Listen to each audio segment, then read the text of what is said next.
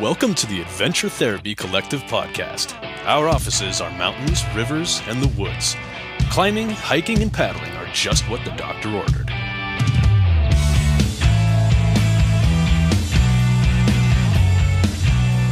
Doug, can we just acknowledge how bad Daniel is at scheduling meetings and putting them in our calendar? I had a Saturday morning at 5:30 a.m., a Sunday at whatever time. Dan, Zoom literally does this for you. How could you be this horrible at it?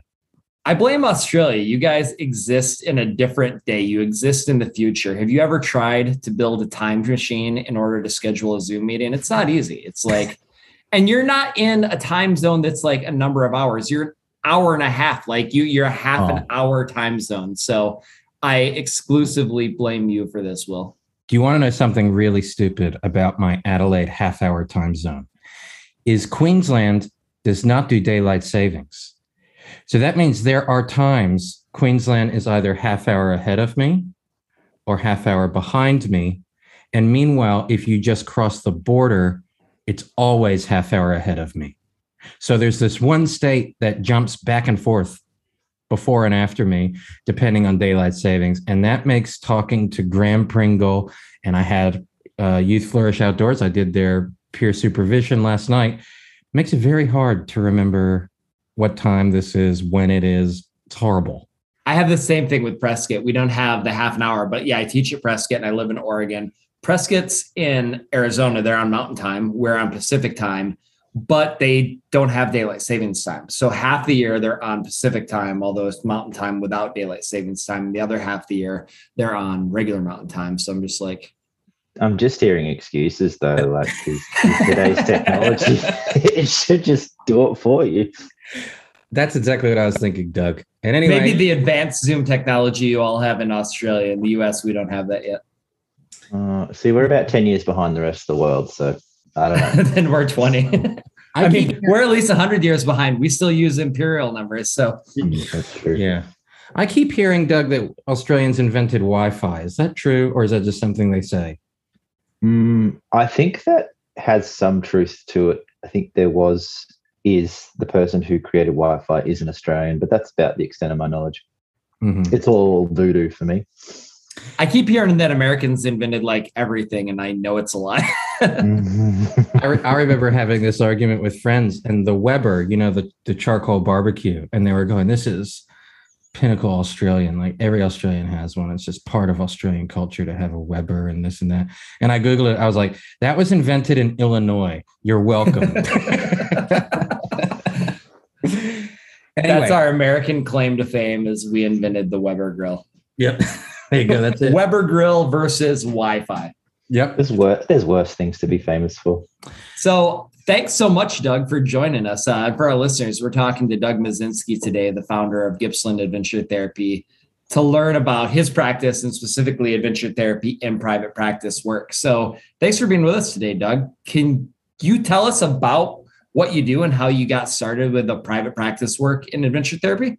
Before you do that, Doug, Daniel, thanks for showing me your notes that you didn't show me because clearly you did prepare for this and I did not. So uh, thank you for taking the lead. Go ahead, Doug. Um, well, thank you. It's a pleasure to be here. Geez, there's far more interesting people in the world. So I don't know, where do I start? Um, I come from a, an adventure guiding background. So my main thing was climbing specifically. Worked as a guide for, I don't know, a few years or something like that, six years or seven years and somehow just fell into working at a not for profit, working with youth at risk uh, young people. I landed my dream job running the wilderness program, uh, which was probably the best way to describe it was an adventure therapy program. It ran as an expedition based program, and I think it was around for about 30 years, uh, and I got to run it for about 10 of those years. And then I didn't want to go back to doing a nine to five job, so I started Gippsland Adventure Therapy. And essentially it's a well-being service that aims to do good things for people by taking them into the outdoors engaging them in an exciting activity that is appropriate for them and where they're at. And we just try and make it useful mm. try and make them feel good about it. I say to the i work mainly with young people um, although i do do some community days. I say to them i've got two rules. Uh, first rule is you've got to be safe and you have to feel safe, and I have to feel safe. And the second rule is we have to enjoy what we're doing, and then the rest of it is uh, whatever it is. I don't know. I'm kind of making it up as I go along, if I'm really honest.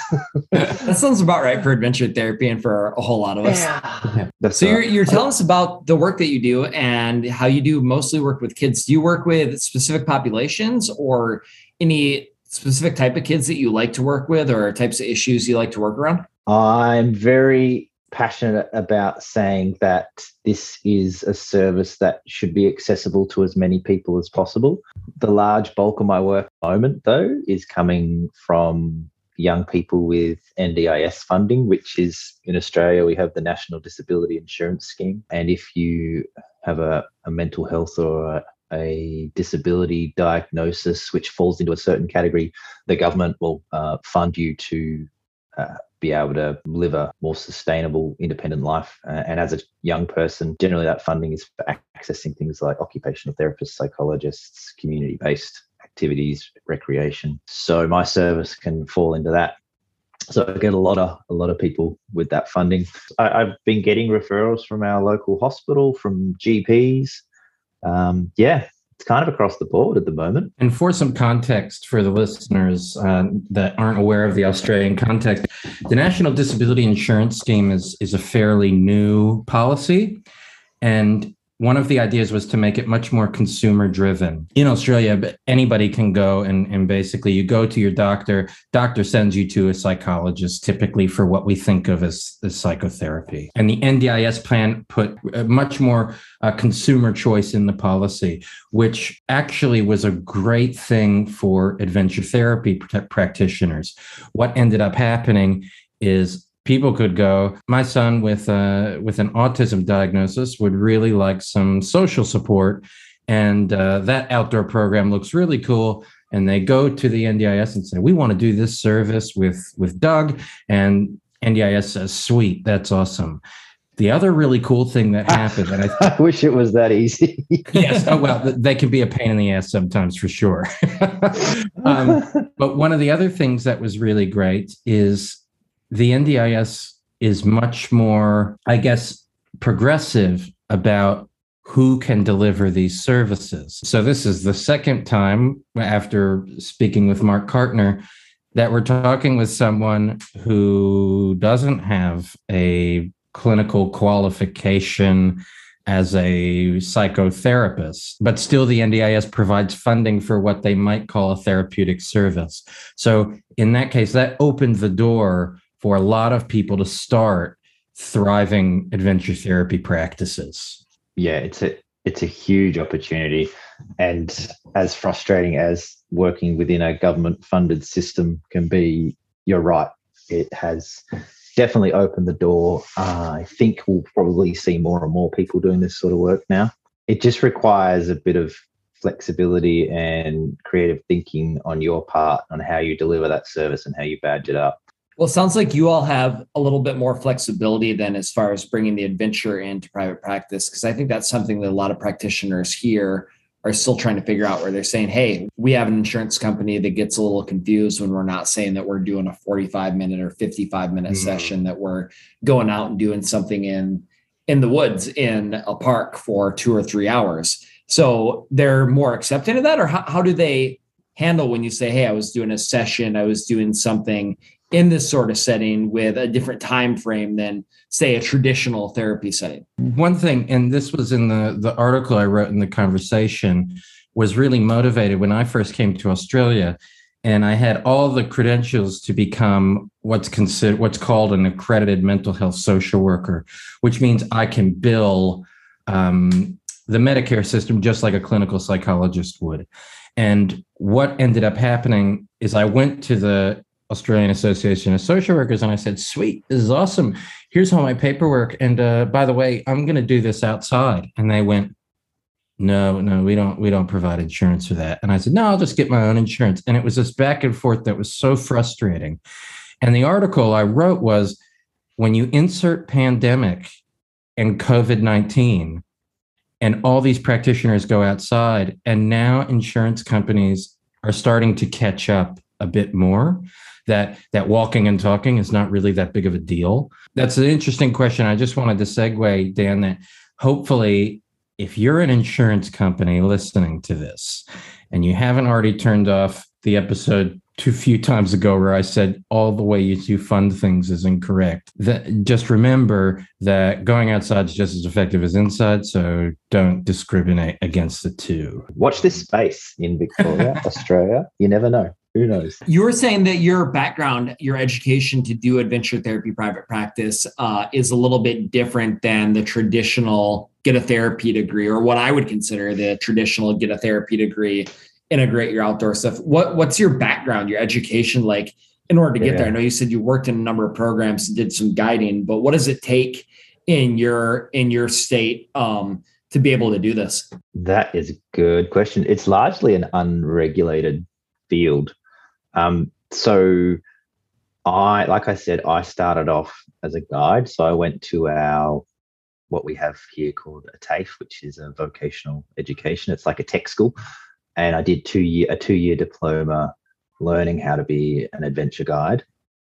Um, and lived up at Mount Buller for two years. From there, I worked as a guide and I kind of just fell into working in youth services. But I did lots of professional development and sort of on trauma informed practice, did some foundational training around Bruce Perry's work. I went and studied a grad certificate in developmental trauma which was really good course for me. I think a lot of it was just from being from a, an adventure guiding background, but working in a child youth services organization and kind of, I don't know, learning by osmosis and by doing and by making mistakes. I, I actually honestly think for probably, I worked there for 12 years. I reckon for the first six years, I didn't really understand what trauma was uh, and why people acted in a certain way. I always wondered what was different about the kids that I worked with versus, say, a refugee young person who you know maybe has had a you know stable childhood but then there was this period in their life which was extremely traumatic and how that was different to young people that right from uh, in utero were experiencing multiple traumatic type events.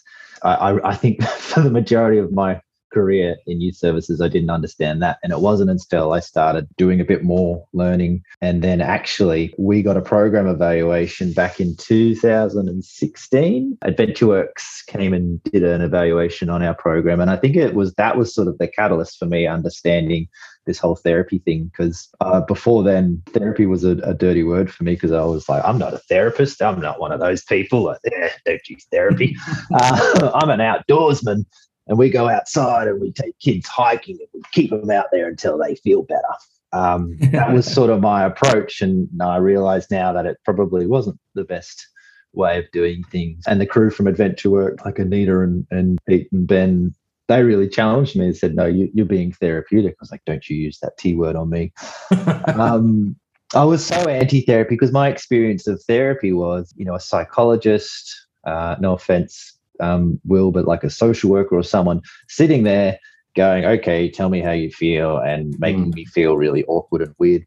And I didn't actually understand that therapy really is when you're actively doing something with the intent to help somebody and doing something in a specific way to help somebody. So then after probably 2016 onwards, I grappled with this idea of therapy and adventure therapy, you know, and then I found the likes of Graham Pringle, Nevin Harper, Will Dobud, Andy, yeah, that guy, Andy up at Human Nature Adventure Therapy, uh, and so many more, like going to the ABAT forums, thinking, I used to think I was pretty cool and that I was really great at what I did. And then uh, I think I went through a stage of realizing, oh, I've got no idea what I'm doing. So it was kind of, I don't know, this is a really bad way of answering your question in a long winded way, but it was kind of an organic process. Like, I don't really plan. I'm not that strategic. Uh, I'm pretty intuitive, and I just kind of found my found myself being drawn to where I am now. I never wanted to run my own business. That's crazy.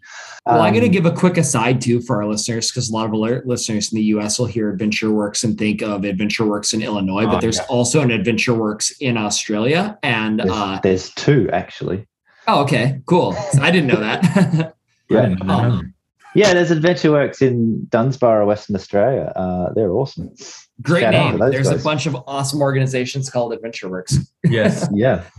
So, um, but but what I think is interesting about what you're saying is I know a lot of people here in the U.S. who, as adventure therapists, they start off as therapists with like an outdoorsy or adventure background or knew about adventure therapy, but then learned the adventure skills along the way, got certified in outdoor therapy or got certified as rock climbing guides or certified in whatever, but they got the therapy degree first. And I think that's cool because you started as a guide, started in that realm, and then were able to learn the adventure skills and get certificate or the therapy skills and get certificates along the way to be able to integrate that piece. So I think it's cool kind of illustrating the different paths that people can take in this Mm. field, especially when we start to look with like a more international lens. Mm. And I think I know I'm biased, but I actually feel like that was more ben- more beneficial. That's good English. That was beneficial because as a as a guide, I would always focus on people's enjoyment and their comfort and their engagement and what we're doing. Is this something that is, you know, interesting to you? And now, uh, as I've been learning more about therapy, I've been discovering that that's probably the most important thing. And I think if you look at the like different models of therapy and the theories, there's there's never really much about being flexible and being intuitive to the person you're working with. It's always like do A and B and equals C. And I don't operate like that. I don't I don't follow any model um, because it's just it's not my model and I'll never be as good as doing it as the person who created it. But also every kid I work with is totally I do like every day is different. Like I never do the same thing Mm. for two different people. Um, and I just can't see how that can work for, for more than like for you can't just do one thing and that be the best approach for everybody. Um, which is why segue, hello. Um, when I've learnt about feedback informed treatment and measuring my outcomes, I thought this is a really interesting uh, and useful tool for me to ensure that what I'm doing is useful. Um, but because it's about, sorry, now I'm really getting, I'm going to get on my high horse here. Um, Good. it's it's about it's, it's about the connection. Like, who cares about the letters next to your name? And I guess I'm saying this because I don't have many. But if you can't form a genuine connection with somebody doing uh, a, a particular approach, then it's not going to be useful. And from doing that evaluation way back in 2016 to where I'm at now, like the constant through that and through, you know, learning about nature based therapy, learning about feedback informed treatment, learning about developmental and complex trauma, and, and then going and doing Graham's training, trauma focused adventure work, and then listening to Katie Rose and Nevin Harper and David Seagull and learning about their approach and reading all these books. And the one thing that comes back to it is that's all really great stuff and really useful. And I think my tool belt is getting bigger and bigger. But the number one thing is it's just how does that kid feel with me? That's the main thing. Well, I think you you've brought up some good points, and I was just sitting listening here and reflecting on like I dove into wilderness therapy because I I wanted to help. I didn't give a I didn't give two shits about being a guide. I wanted to be useful and, and build relationships. And it was when I got to Alaska Crossings that I actually received any sort of good guide training. I had worked at all these wilderness therapy programs and you know, I've been I've been public about what I think about the training I received there. A lot of it very good therapy training, not the best guide training. And when I finally got good guide training, I went, "Oh my gosh, this actually makes a a good a good deal of difference how I've been running things and facilitating things. Yeah, I think it's really interesting to reflect on the spectrum of where you sit as therapist or adventure guide and there's a there's a spectrum there you know where we line up on that maybe we could focus a bit on honing in on therapeutic skills or maybe you can focus on thinking about how to guide better and safer and make your make your trips more engaging that sort of stuff um I just, I think I need to add that I'm not saying that therapists are not good at adventure therapy, and I'm not saying that I discount therapeutic training. I think it's actually really important because I'd be a hypocrite if I said that because I get supervision from you, Will, and that I mean that's mainly around using fit, but it's still mm. formal supervision. I I have a couple of friends and colleagues that are psychologists that I talk with a lot, and I really lean heavily on their experience and wisdom and advice. And I even find partnering, say, if I'm going to do a session with a therapist as a co-facilitator, I find that that is extremely beneficial because they're approaching from a different lens and together uh, i think it actually provides a really uh, can provide a much more beneficial service than if you are either or. Mm. and i'm even looking at going and doing a diploma in counseling so that that's for me. Well, i know. Well one the main reason is uh, so that it makes working in different insurance schemes a bit easier and people um, um, will find it more credible. But also, of course, I'll learn something too.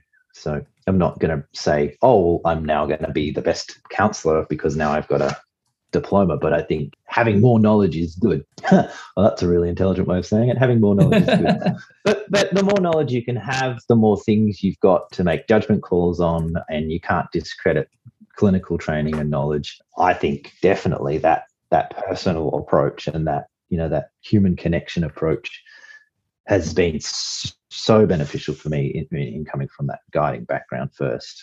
Well, we talked then, about this a little bit last time too, because we were interviewing um, Mark, and I was talking about how here in the states, Jen Jevertson is one of my favorite adventure therapists, and I learned so much from her. And she's trained as an educator. She's another person who does adventure therapy, incredible adventure therapy work, has done some good research and program development, and is not trained as a licensed therapist per se, but is certainly one of the better adventure therapists I know. And I think that's a, a really important thing to highlight about this field and about how vast and diverse our experiences are. So I, I, appreciate you being able to share that and talk about how you kind of get that from a lot of different places. Yeah. I was also going to jump in really quick and say, um, speaking of models, and you, and you said earlier, I don't have a model. You have to you have to sort of check that a little bit because I remember with the International Center of Clinical Excellence, there was this great discussion on their discussion board about someone asked if all the models tend to work the same, why choose one at all? Why don't I just do my own model? The thing is, everyone puts their own flavor on their model, right? There's no data on their practice framework, and they all, everyone has their own professional identity. All that's really important. And no two therapists are the same, practitioners are the same, even if you try to manualize them. And that gets back to Doug's point that it's it's the interpersonal and relational skills. But what I was going to say is when you talk about feedback informed treatment, Doug, don't forget that that's a registered, empirically supported treatment in and of itself. I stopped talking about adventure therapy altogether when I marketed my program. I only talked about here's our outcomes, and we're only interested in being useful. And we do adventure therapy that's our model. And it's you know laden with trauma informed stuff and solution focused stuff. But what we do is feedback informed treatment and that's what we deliver. So that is a model if you will in and of itself. Yeah. And i guess i think when i and maybe it's because of my naive approach when i think about model i think about you know a specific way type like uh, like emdr or something like that. Um, mm but it's definitely I have um, a practice framework 100% like you said the the fit practice framework. But also I think I lean heavily on Graham Pringle's training the trauma focused adventure therapy because he's taken the Blue Knot Foundation which is an Australian organization that have I think it's 45 sets of guidelines around working with complex trauma. And if you ever have the time to read through it, it's a big read. It's a really great way of operating because you're always bringing it back to safety. You're always bringing it back to doing no harm. So that that informs um, everything I do, along with fit, which again, if you're ensuring that what you're doing is useful and that the people that you're working with are engaged in it and you're doing no harm, you're probably not going to go too far wrong. And then everything else in the middle is just you and how you work and, and the tools and the strategies that you use to get those outcomes. I think it's it's less important whether you're doing abseiling, rock climbing, surfing, snorkeling, caving, whatever, or sitting there talking or mountain biking. It's more important is just whatever whatever you're doing is is good for the person and they feel good about it. You're not going to hurt and hurt them. I think that's the key. Don't hurt people. Don't hurt people. No. Um, and one thing, sorry, my brain goes off in different tangents, but you said something earlier, but it made me think about that. I think one of the fundamental things, apart from that um, interpersonal relationship, is as a practitioner, you've got to be really okay with being uncomfortable, especially in the outdoors, not just physically, but I'm I'm talking about that element of not having control over the situation and doing things that maybe you didn't plan to do, but that's where the person's leading you to. And so it's being it's being okay to be uncomfortable and still be professional, like being mm. really flexible. And that is a skill that I'm or an art I'm still learning. Um, but I well, it seems like that's an art key. too. That as a guide, you would get get a really good preparation for doing that differently as well. So I think that's awesome. Yeah, but I think as a guide too, it was very much. I'm the fearless leader. You shall follow me off to the bush we go. Mm. that was my approach to begin with. And I think maybe that was just through lack of experience. Whether now it is whatever we do, we're going to be led by you. And I've got a plan, but I'm willing to change that depending on on what what works for you. My car, uh, I love my car. It's a it's a troop carrier. I don't know. I don't think you have those in the states, Dan. But basically, um, if you take a Toyota Tacoma and you upsize it to the size of an F one fifty, maybe an F or in between an F one fifty or an F two fifty, and you put eight seats in the back facing sideways and two and a half seats in the front and turn it into a full drive, that thing can go anywhere. Um, that sounds but, awesome. I bet it's diesel too, huh? Of course. Yeah, it's got mm. a mine is a for those Toyota fans out there, it's a HZ HZ1 engine. So it's an old truck engine. It doesn't go fast, but it goes. But anyway, I've ripped out the enough about cars. I've ripped out the back, but in there I've got I've got everything I need. So there's fishing rods, there's fishing tackle, there's there's stuff for bushcraft, there's know, obligatory, you know, ginormous first aid kit. There's there's a shovel. there's there's wood carving knives. There's a a kitchen where we, you know, hot chocolates. Are, it's like the standard for every session. There's full drive gear. There's slack lines. There's there's stuff, and wherever we go, no matter what happens, it's like okay, well, we need to change this up. Okay, well, hey, let's get this out. Let's do that. And then there's space to throw bunches of other things in, like paddle boards and kayaks and canoes. That sounds um, awesome. Mm. Yeah, it's like and a dream come true. I'm like, I kind of just want your truck for my general adventure plane outside. Could you ship me one of those to the US?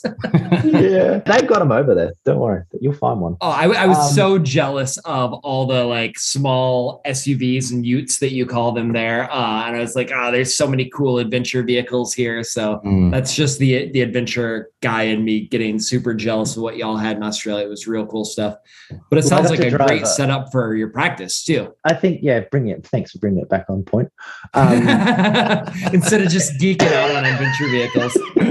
I'm like, I got to bring this back. We could just talk about Sprinter vans now for the rest of the episode. Yeah. yeah, it's about being flexible. It's like, I've got a plan. We're going to go, you know, to the bush and we're going to do this. But yeah, you've got everything there to to mix it up and to be safe and and and to still make it enjoyable. And I just got a um a new awning which wraps right around so we can be out in all weather conditions and find. Is it the ARB Batwing? Uh it's the XTM 270 degree awning which is the same. so cool. Will, you're going to have to edit out so much of our gear nerding. yeah, just go to the Instagram, check it out. Um, sorry, yes, no, but it was a, it was about being flexible. It was a, it's about being responsive and intuitive to whoever you're working with, and being able to be okay with going somewhere where you may not feel in control because realistically, you're not in control. As long as you can keep them safe and they have a good time, then you're halfway there, I think. It's just the spirit of adventure, isn't it? It's a endeavor with an uncertain outcome. And in, in, that case, all therapy is adventurous because even if you're sitting on the couch, who the heck knows what the outcome or the experience is going to be? And if we try to predict what's going to happen or think this is what my client's going to say next, we're going to be thrown off and we're going to be caught off guard. Where instead of being open to the experience and open to the adventure seems like a really important skill or or trait to have as an adventure therapy practitioner i think it's a personality thing too um, you as a person need to be open and present and and willing to go places with people metaphorically physically and emotionally mm. um, and then the training helps you to keep it safe. And since you're talking about safety and you're in Australia, this was one of the questions I had written down and I want to ask you. How many of your clients have been eaten by crocodiles or snake bites? Do you have to carry oh. reptile insurance, or is that just like part of what's accepted? well, Daniel, I know nothing about anything. if you did your research, you would realize that I live in the south in, in Victoria where it's cold and crocodiles, they like the tropics. So, pretty much, crocodiles, oh, I don't know for sure, but I think don't go further south than like Rockhampton or, or Cairns which is the far north tropics. We have snakes down here, like everywhere else in Australia, but you have bears. So we have nothing here that's going to eat you. You have bears and you have cougars and wolves. Like, come on, mate. so, did the Australian Tourism Board tell you to lie about the crocodiles so we would feel safe to come there, or? Yeah, yeah, that's totally they're, they're paying me. Um, right. But to to be honest, in in Australia, yeah, we got a lot of bitey poisonous stuff, but there's actually not that many things that are going to kill you, apart from in the tropics where there's crocodiles. Speaking of the cold thing, I routinely say to my wife, I thought I moved to a place like where there's like sunny beaches and flip flop weather all the time. Granted, I wear flip flops every day of the year, but Flip-flops. yeah, some sometimes it gets freaking cold. I was out on a program once. We had an expedition. We got to negative seven Celsius. Daniel, do the math of whatever that is. It's like super freaking cold. We had ice around, and some parts of Victoria get snow. So you're pretty safe from the snakes for at least half the year. Yeah, um, when I was visiting there at Monash University, uh, which I don't think is that far from you, right, Doug? a couple hours. Depends which and campus. Right outside of Melbourne. Um, Clayton. yeah, yep, Clayton. Uh, and yeah, there's snowboarding not that far from there, and I was like blown away. I had no idea. Mm. Where I live in Gippsland, so here's a plug for Gippsland, one of the most beautiful parts.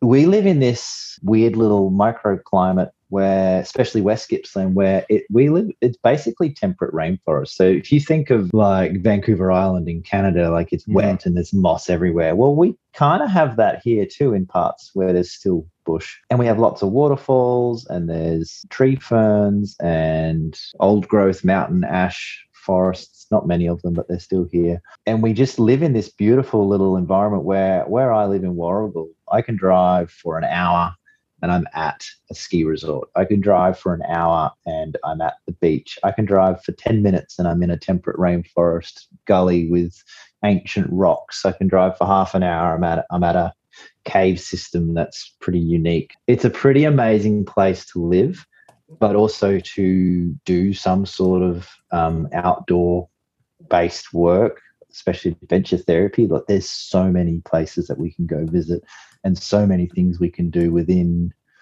you know, an hour of, of driving. To give you perspective, Daniel, I'm probably an hour and a half from Melbourne.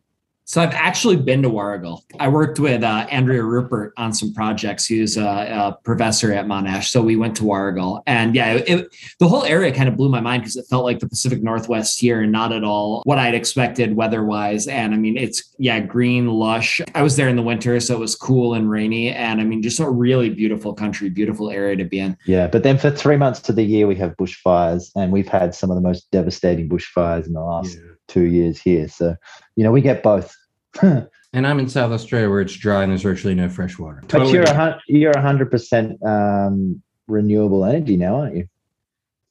I don't know, Doug. Let's not do, let's not do the climate change You propaganda. can you can edit that out. Edit that out. So show how little I focus on politics. You are. you are. You're all you're all uh, renewables, and uh, you've got a massive Tesla battery. Yes, I know. Everyone talks about the battery, and we build submarines. That's what we do. We stop Oh, yeah. building Ooh. cars and we build submarines. Let's not get political. Yeah, because of all that submarine battling that happens nowadays since the German U-boats. Anyway, um, um, I was going to say I, we, you you you segued perfectly, which somehow the guests on our uh, podcast do very well because Daniel and I are not very good at it. no, I just ask people ridiculous comments about our questions about snakes and crocodiles. Yeah, yeah.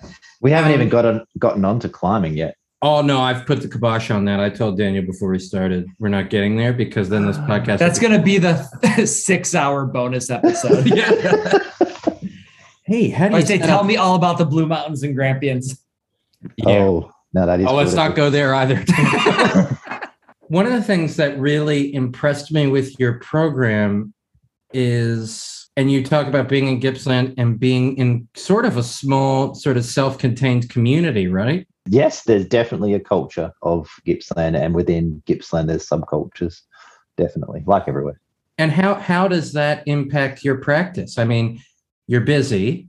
You Yeah. you're thinking about a wait list. It's been about a year since starting it. That's already impressive as hell. Um, because one of the greatest things, someone can start the. I was amazed the first time someone called True North. I was like, "Holy crap!" Someone's ringing the phone, um, and then you get super busy. And so, what are the considerations about having this practice in a tighter knit community than being in the city? So, without a doubt, the reason why Gippsland Adventure Therapy has had such a good start is about relationships. So, I spent 12 years working in Gippsland in the Latrobe Valley for a not for profit, working with developmental trauma. But it was more about the people that I knew professionally and personally during that time and the kids that I worked with. Um, you know, they're still in the community. And Mark, actually, something that Mark said on, on the last podcast, which really struck a chord with me, was it was about your ability. It's about your ability to meet a common ground with somebody. I think that's what he was talking about, and understanding where they're coming from, and and speak in a way that works that they understand. And I might take that one step further. It's it's about relationships. It's about connecting with people, people that you work with professionally, the the the child protection workers, the the youth workers, the residential care home carers, the foster carers, the case managers, the parents, the, the kids. It's not like you see them for 10 days and then you never see them again. They're, they're within the community. You're in the community. You're working there. I mean, I'm still in contact with some people that I worked with mm, 12 years ago, and they're now in their 20s. Um, in fact, there's even somebody who maybe I'm hoping we might even be able to do some work together as like co-facilitators. It it has been about the relationships that I've that I've managed to form with professionals and with participants, because I'm sure if I took this service and plonked it down in Tassie or up in Queensland or wherever, there's no way I would have such a running start that I've had. And within Gippsland, um, you know, Gippslanders are known for their their resilience, especially in the circles that I move in.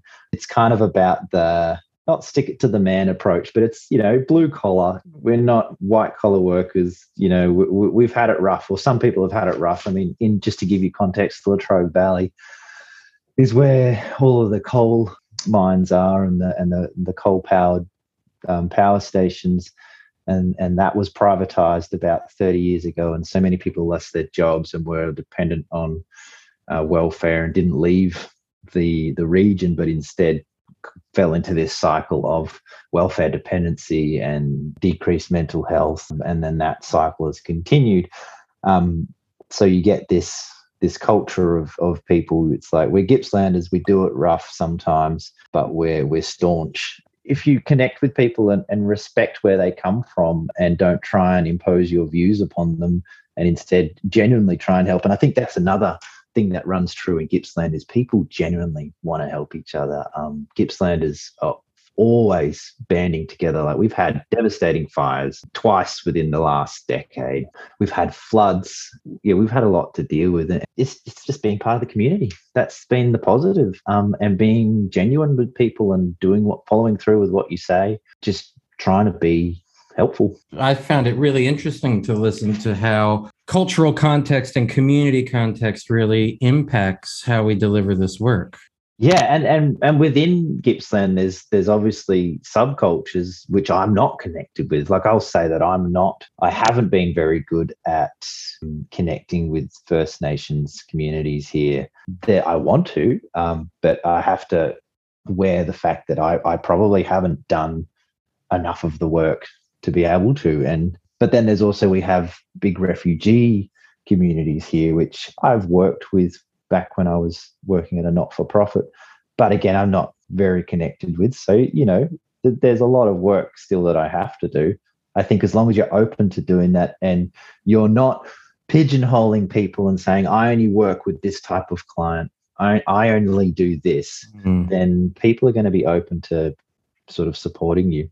I mean, once a month I run a community day, or I try to, where uh, I only charge the cost of, say, fuel or whatever it is to get there. I don't pay myself to do it, and and we go and do an activity, like an adventure activity that most people probably wouldn't be able to afford to do um, for with a private tour. Yeah, and so and, cool. and you can, you mm. connect with whoever, and it's open to the public. And it, I say that it's not a drop off program. You have to come with your kids. I'm not looking after them, and we go and we do something like we've done paddleboarding at one of the lakes here. Um, nature walks. This Saturday we're going rock climbing. It's actually one of the. It's such a cool spot. So even though I say that we live in like a temperate rainforest, you go over to Tyers, which is from here. It's forty five minutes, and you go over the hill, and all of a sudden you're in a more dry eucalypt type forest. It's all limestone and it's an ancient coral reef. And there was a, a, quarry where they used to extract the lime, and now it's been abandoned. But it's a really great spot to do some rock climbing but you can actually climb and look at marine fossils while you're climbing. It's not mountains like you have, Daniel, but it's it's a hilly area with gorges and there's a river running through, and it's just magic. And that's 45 minutes from my place. Awesome. A bunch of us are just going to go and throw a few ropes up and do a bit of climbing, but it's not so much about the climbing; it's more about just trying to do something with people outside, which is enjoying enjoying, which is enjoyable and safe and yeah, it just creates a nice little environment for people, especially at the moment with COVID. Like Victoria has been hit pretty hard, and where I live has escaped the majority of it up until recently. And it's just yeah, it's really tough for people right now. So anything like that is well, hopefully it's useful. Um, Doug, before we let you go, uh, while I have you too, I'm looking to buy some Wiregate quick draws. And so, do any of you have some advice on that, or maybe some quick links or solid gate quick draws? Any ideas? Think, My advice is get better at climbing. You don't need quick draws. Let Doug put the rope up. yeah, I was going to say the same. Uh, if, you, if you need to ask for advice, you're probably not ready to use them. just just come just come over here and we'll we'll go climbing. I I'll never forget Daniel when he came here did Daniel and I went out, went out to dinner or something, and we get back. He's like, "Come, come look at this stuff I got," and he's going through. He's like, "This is an XZY TP YG freaking thirty two thousand, you know, bolt." And I go, Daniel, I have no freaking idea what you're talking about. to, to, tell you the truth, I'm not that much of a gear nerd. Um, I love. I am love, not either. I don't even remember what he's talking about. I love shiny stuff, but yeah, like my my shed or my carport now, it's turning into it's turning into like an outdoor shop. Actually, I've got a like a rack of bikes on one side. I've got a rack of wetsuits. I've got a rack of surfboards. Oh, Daniel, I built my own bouldering wall. Um, Ooh, I got my box of holes. I haven't put mine up yet, but it's going in yeah, the basement soon. No, this is this is cool, and and you know, there's all the ropes hanging from it and everything. So it is. I won't. I won't lie. I kind of do enjoy being out there and playing with all the gear. Um, yeah, my friends all talk about how I have the gear rental garage over here where they can come and pick from like 12 different bikes or a number of kayaks or climbing gear, or ice axes. And I'm like, yeah, I just, the, the, I lend it out to people so I don't feel bad about the fact that I'm hoarding equipment that I don't use that much. You're a friend with benefits. I have a few mates that sort of do that too. They go, "Hey, can I borrow this?" I'm Yeah. Sure. On that um, note, Doug, thanks so much for a chat just about Yeah, thanks a ton. all things sort of some some ideas about how to think about starting a practice and i think for the listeners this is probably a great episode about australian context about not only what it, what this specific community is like but also what what adventure therapy can look like and And did- how hard time zones are. oh, Dan. They're not really. Yeah not really at all just daniel's inept I regularly talk to a I'm friend, inept. regularly talk to a friend in Canada, and we don't seem to have any issues. it must be because you're Commonwealth. You don't have all this extra freedom holding you down. Ah, yeah, Queen. okay. that's true. speaking of politics let's dive into that why yeah, why is the queen on the australian coin I'm not joking. going I there. believe that. Don't respond, Doug. I'm not. Yeah. Um, Don't do it. that- Well- thanks. Not. It was great, and you have a open standing invitation. Come to Oregon. We're gonna go climbing. I'll take you to beautiful places and let you put the rope up because COVID made me fat. my my wife's um the I think if she could move it would either be to BC or Portland, Oregon. It's on her bucket list. Um when I mentioned that I'm talking to somebody from Portland. Perfect. Well, I mean, you you all Yeah. are welcome to come and visit at any time. If I bring my combo or Wiregate quick draws, am I allowed?